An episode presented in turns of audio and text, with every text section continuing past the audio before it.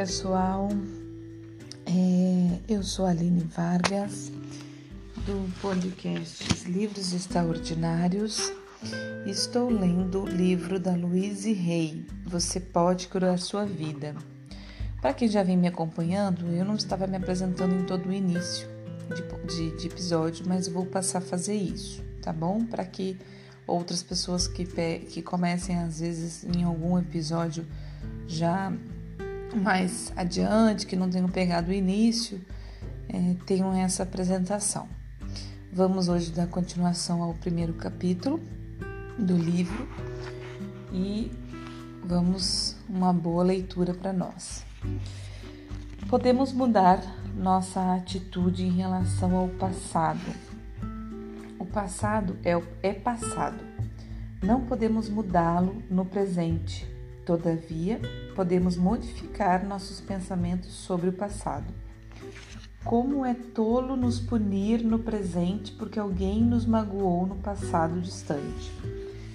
Muitas vezes digo às pessoas que possuem profundos padrões de ressentimento: por favor, comece a dissolver o ressentimento agora, enquanto é relativamente fácil.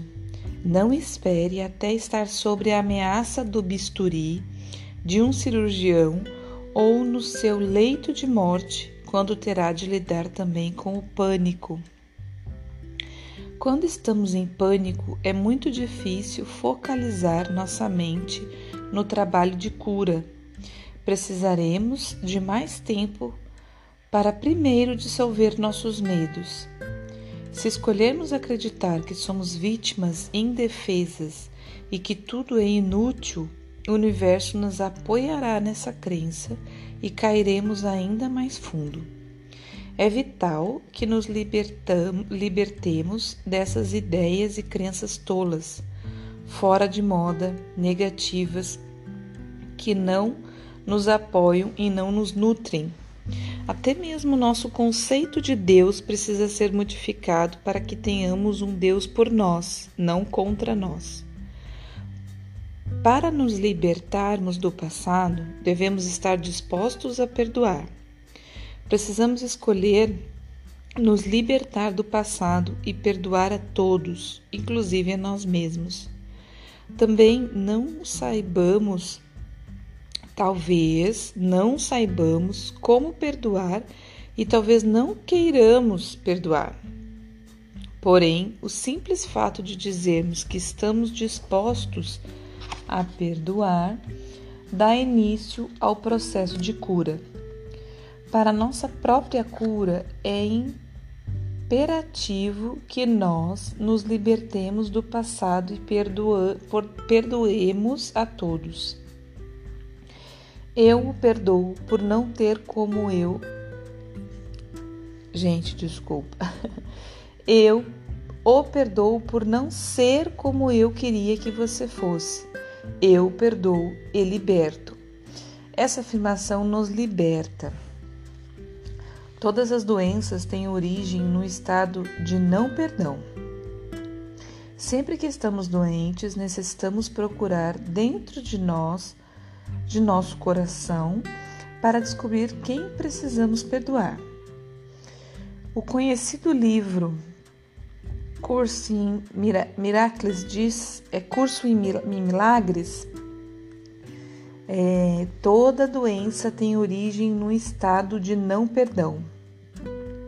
E sempre que ficamos doentes, precisamos olhar à nossa volta para ver a quem precisamos perdoar.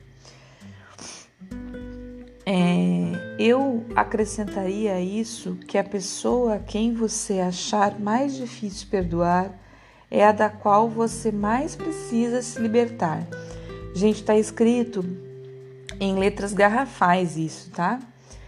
Eu acrescentaria a isso que a pessoa a quem você achar, achará mais difícil perdoar é a da qual você mais precisa se libertar. Perdoar significa soltar, desistir. Não tem nada a ver com desculpar um determinado comportamento. É só é só deixar toda coisa ir embora. Não precisamos saber como perdoar. Tudo o que necessitamos fazer é estar dispostos a perdoar. O universo cuidará dos, dos como. Compreendemos bem demais nossa própria dor. Como é difícil para a maioria de nós compreendermos que eles, sejam lá quem forem, que mais precisam de nosso perdão, também estão sofrendo dor. Precisamos entender que eles estavam fazendo o melhor que podiam com a compreensão, a consciência e o conhecimento que tinham na época. Quando alguém vem a mim com um problema, não importa qual seja, má saúde, falta de dinheiro, relacionamentos insatisfatórios, criatividade sufocada, trabalho unicamente numa só coisa, ou seja, em amar o eu. Aprendi que, quando realmente amamos, aceitamos e aprovamos a nós mesmos exatamente como somos, e tudo na vida funciona. É como se pequenos milagres estivessem em todos os cantos. Nossa saúde melhora, atraímos mais, mais dinheiro, nossos relacionamentos tornam-se mais satisfatórios e começamos a nos expressar de forma plena e, e criativa. Tudo parece acontecer sem nem mesmo tentarmos. Amar e aprovar a si mesmo, criar um espaço de segurança, confiança, merecimento e aceitação resultará na criação da organização da sua mente criará relacionamentos mais amorosos em sua vida, atrairá um novo emprego e um novo e, me... e um novo e melhor lugar para viver, e até permitirá que seu peso corporal se equilibre.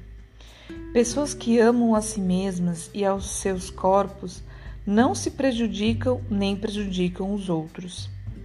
A autoaprovação e a autoaceitação no aqui e agora são as principais chaves para mudanças positivas em todas as áreas de nossa vida.